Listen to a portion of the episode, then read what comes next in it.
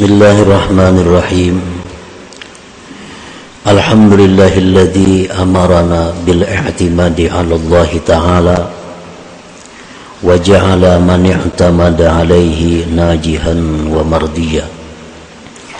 أشهد أن لا إله إلا الله وحده لا شريك له بالذات والصفات والأفعال والأسماء الحسنى.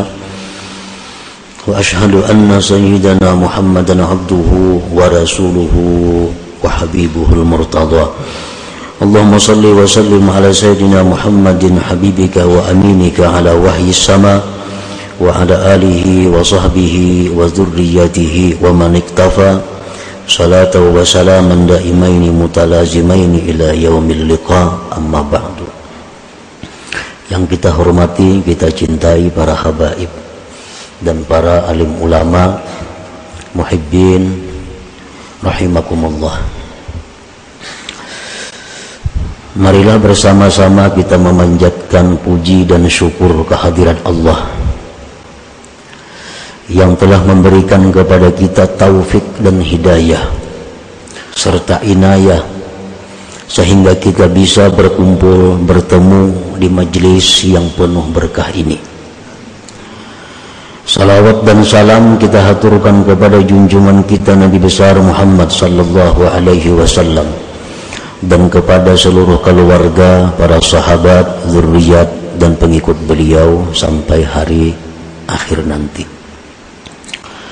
Para muhibbin rahimakumullah.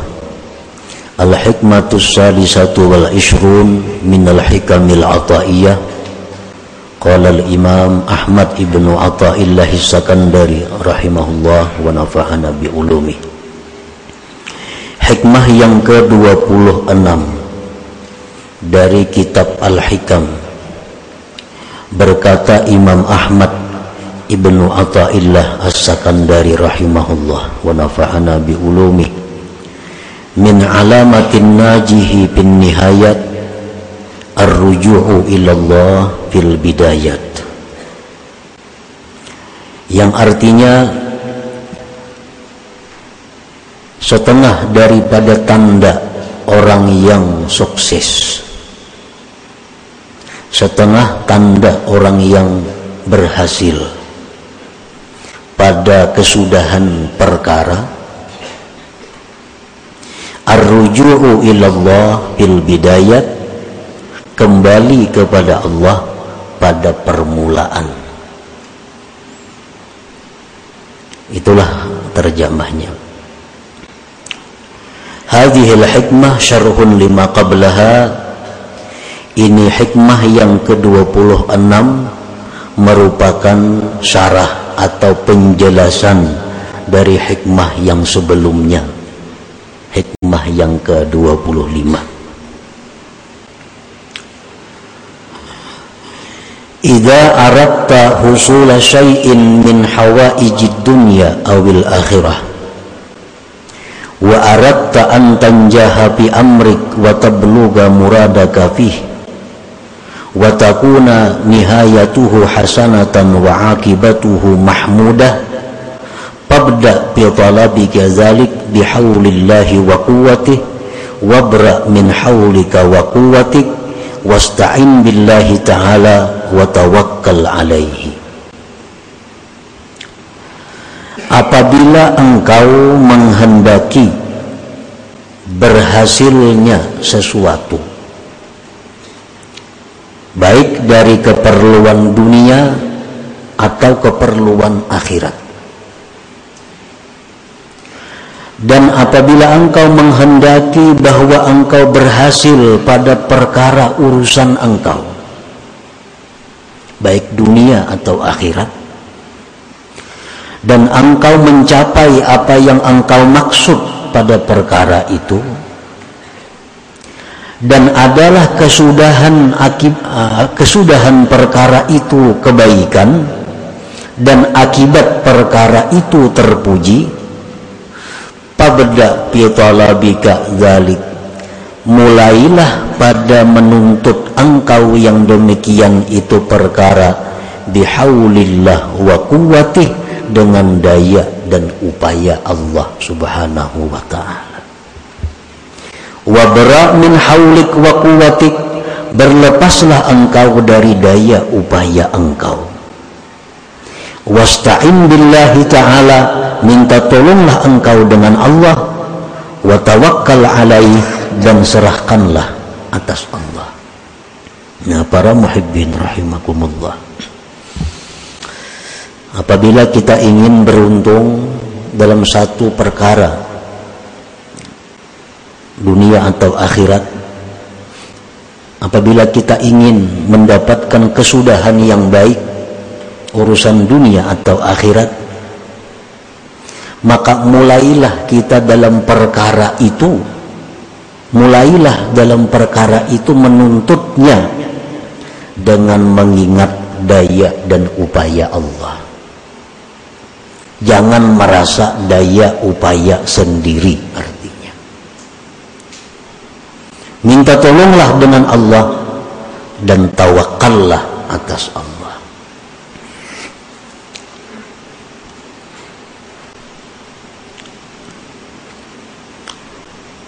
kita berusaha bertani umpamanya. Nah, bagaimana pertanian kita ini supaya sukses, supaya berhasil, supaya akibatnya baik, supaya akibatnya terpuji. Maka mulailah bercucuk tanam itu dengan mengingat bahwa aku bercucuk tanam ini adalah dengan daya dan upaya Allah Subhanahu wa taala. Dan aku minta pertolongan kepada Allah dan aku berserah kepadanya. Nah, mulailah bercucuk tanam. Maka pertanian itu pasti akan mendatangkan kebaikan, pasti akan mendatangkan akhir yang terpuji bagi petani tersebut.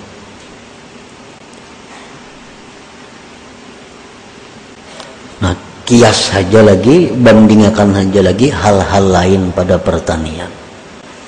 Kita membuka toko hendak berdagang tentu kita mengucap bismillahirrahmanirrahim. Itu ucapan lisan. Bismillahirrahmanirrahim itu adalah ucapan atau simbol dari orang yang ingat daya upaya Allah Bismillahirrahmanirrahim itu akan sangat bermanfaat apabila di hati kita waktu mengucap itu kita ingat bahwa aku melakukan ini dengan daya dan upaya Allah bukan dengan kemampuan kekuatanku. Nah buka toko pasti akan membawa keberuntungan pasti akan membawa keberhasilan walaupun hari itu berdagang kada payu sebiji-biji. Bukan berarti berebut pelanggan kada mesti itu. Itu kada ada hubungannya. Ah, sudah ingat saja pang sudah buka. Bismillah dua tiga kali tatap sunyi. Nah itu jangan dihubungkan ke situ. Sunyi kada sunyi itu rezeki banyak kali. Itu urusan lain lagi yang penting kita berdagang saat itu bila kita mulai dengan bismillah dengan daya dan upaya Allah maka perdagangan kita hari itu perdagangan yang diridai Allah perdagangan yang beruntung perdagangan yang membawa kebaikan dan akibat yang terpuji. Perkara duit banyak kadang yang datang itu urusan rezeki lain lagi takdirnya apabila kita berdagang atau bertani kita lupa bahwa kita itu bisa demikian dengan daya upaya Allah. Kita hanya mengandalkan bahwa itu adalah kecerdikan kita karena kelihayan kita. Kalau kita sukses banyak rejaki walaupun banyak rejaki itu hukumnya masih dianggap rugi di sisi Allah subhanahu wa ta'ala. Walaupun banyak dapat duit tetap rugi. Kenapa? Karena dia mulai usaha itu dengan memandang kekuatan daya upaya dirinya sendiri lupa yang sebenarnya bahwa itu adalah haulillah wa quwwatillah. Nah, para muhibbin rahimakumullah. Masak umpamanya. Nah kita memasak. Mulai kita mengisai barasnya kita ingat bahwa kita mengisai ini daya dan upaya Allah. Kita buat nasi ke dalam panci yang menggurak. Kita ingat kita membuat ini bisa membuat tangan menggerakkan dengan daya dan upaya Allah. Maka masakan yang kita masak itu jadi masakan yang terpuji. Masakan yang kita masak itu menjadi masakan yang diridai Allah. Perkara nasinya hangit atau mantah itu lain urusannya perkara nyaman kada nyaman itu lain urusannya yang pasti bahwa masakan kita hari itu masakan yang terpuji masakan yang mulia, masakan yang diridai Allah Subhanahu wa taala. Bagaimanapun kita hebatnya memasak satu masakan, bagaimanapun lezatnya masakan yang kita masak, tapi bila kita lupa bahwa kita bisa demikian dengan daya dan upaya Allah, maka masakan itu masakan yang rugi, masakan yang hina di sisi Allah Subhanahu wa taala. Wa idza talabta syai'an wa kunta fihi mu'tamidan 'ala Allah wa mutarwidan amraka ila Allah kana dzalika alamatan najahi apabila engkau menuntut sesuatu menghendaki sesuatu dan engkau pada sesuatu itu berpegang atas Allah menyerahkan perkara engkau kepada Allah maka yang demikian itu adalah tanda berhasilnya kesudahan engkau dan berhasilnya apa yang kamu tuntut. Bila kita mampu bila kita kawa di permulaan itu baik. Di permulaan itu ingat daya dan upaya Allah. Maka itu tanda akan berhasilnya sesuatu itu. Kita mulai rumah turun menuntut ilmu. Turun menuntut ilmu. Turun dari rumah bismillahirrahmanirrahim. Azhabu artinya. Azhabunya kan jadi sambat pang dalam hati aja nih tuh kita menambahin apa pulang orang bismillah bertambah-tambah. Bismillahirrahmanirrahim di dalam hati azhabu. Dengan nama Allah artinya dengan pertolongan Allah dengan daya upaya Allah yang maha pengasih lagi penyayang azhabu aku pergi. Aku berangkat. Nah ini ngarannya mulai dengan Allah. Apabila kita mulai rumah demikian sampai kita ke majelis ilmu maka ilmu yang kita terima itu pasti akan bermanfaat ilmu yang kita terima itu akan bisa kita amalkan kenapa? karena permulaannya mulai dengan daya upaya Allah Subhanahu wa taala. Ala hawlik wa quwwatik harisan ala qada'ihi jahidan bi talabihi kana dzalika alamatan ala adami qada'ihi wa in qudiya wukilta ilai fata'ibta bi sababihi wa lam tu'an ala syu'unihi apabila engkau mencari sesuatu menuntut sesuatu dengan diri engkau sendiri nah kita ini merasa kita seorangan yang begawi ini bujur bismillah diucap tapi di hati kadang apa-apa cuma sekedar kebiasaan nak makan bismillahirrahmanirrahim makannya dua tiga piring alhamdulillah nggak ada bismillah nah, mestinya orang bismillah itu cukup sudah Nah, Bismillahirrahmanirrahim. Sudah jadi kebiasaan. Padahal kita mengucap Bismillah itu mestinya macam tadi hati kita.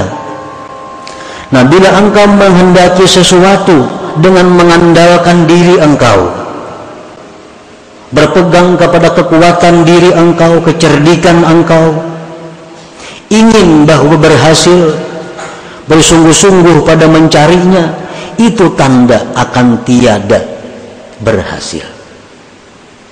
Tanda tiada berhasil wa in wukudiya wukilta ilai jika berhasil juga apa yang kau tuntut itu maka Allah akan menyerahkan urusannya kepada engkau.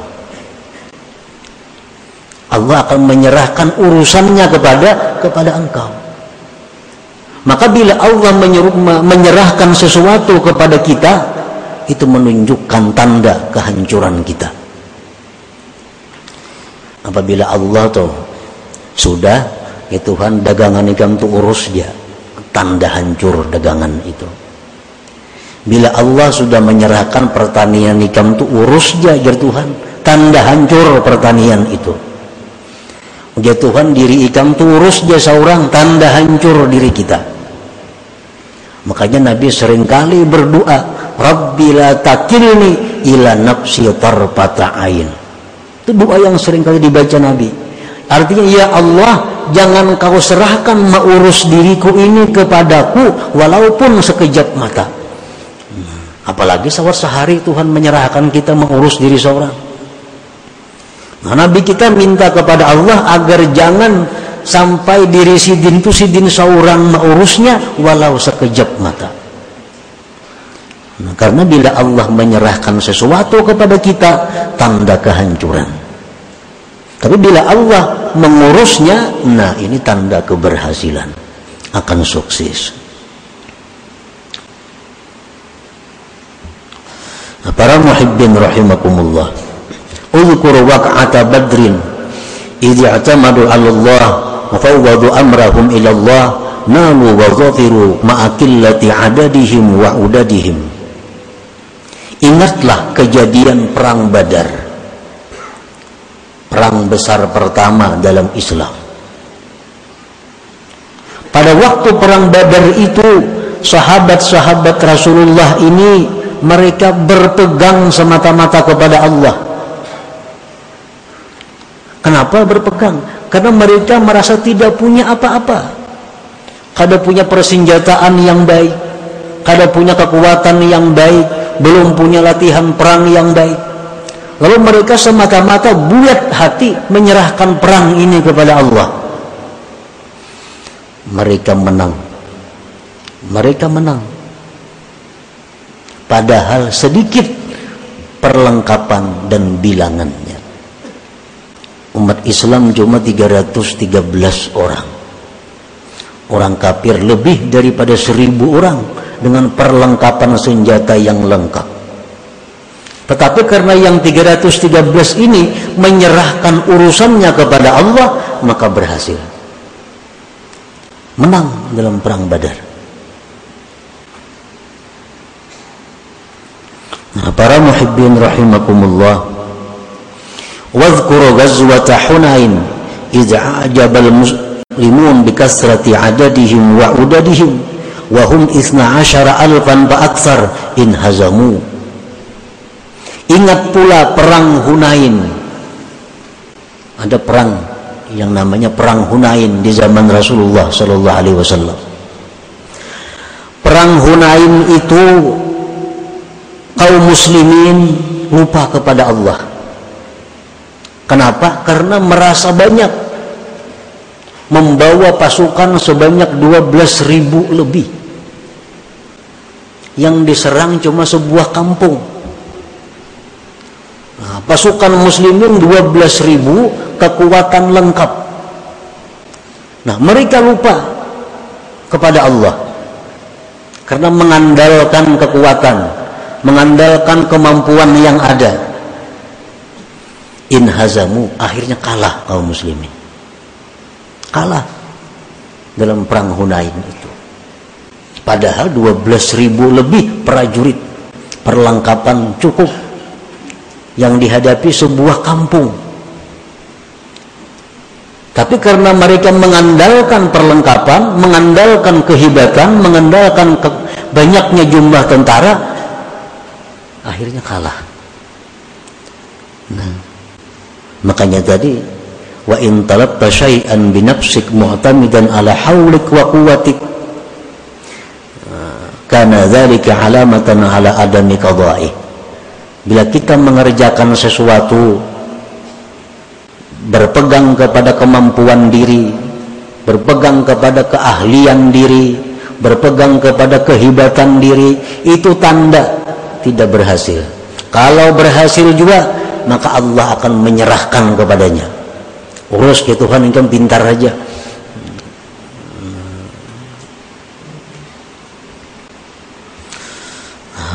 muhibbin rahimakumullah. Warruju' Allah ibtida hisnun hasin lil ikhlas. Fa kullu man amila billah fa lillah wala aksa wal farqu baina bainal amali billah wal amali lillah kal farqi wal fiddah kembali kepada Allah pada permulaan. Kita misalnya hendak bersadakah sebelum kita bersadakah itu kita ingat bismillah aku bersadakah ini dengan nama Allah. Aku bersadakah ini dengan daya upaya Allah. Aku bersadakah ini dengan daya dan upaya Allah. Keluarkan sedekah bagi Nah, itu merupakan benteng yang kuat untuk ikhlas. Pasti sedekah itu ikhlas. Kenapa? Karena inya kadang merasa beramal. Karena inya merasa berbuat itu daya upaya Allah. Pasti ikhlas. Nah, nang kada ikhlas nih orang nang merasa inya nang bersedekah itu nah inya nang menyumbang ini inya nang membantu ini inya nang menghambur duit sagan ini. Itu nang mau ria. Itu nang mau merasa berjasa lawan orang. Man ngarannya dalam bahasa agama. Bila kita merasa berjasa kepada orang yang kita bari, orang yang kita bantu, bila kita merasa bahwa dengan daya dan upaya kita kita bisa membantu itu tanda tidak ikhlas ibadah kita.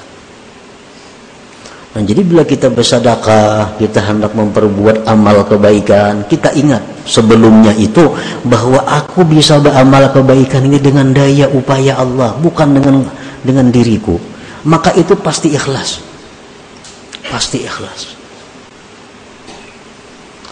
Fakullu man amila billah.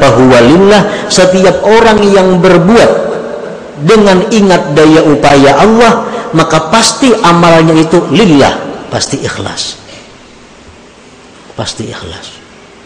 Wala aksa tidak sebaliknya. Kada sebaliknya. Sebaliknya kayak apa? Orang tuh nang beramal merasa dirinya sendiri nang beramal walaupun ujarnya lillahi ta'ala tetapnya kada ikhlas juga. Kan kita rancak itu oh, bersedekah saja pun mengeluarkan zakat ini ini karena Allah Ta'ala. Tapi kada ingat lawan Tuhan kita kalau bersedekah ini kenapa? Kita dapat harta ini kayak apa? Nah, kita bisa mengeluarkan zakat ini daya upaya siapa Nah, bila kita merasa itu aku saurangan walaupun lillahi ta'ala nah kada kaya billah juga.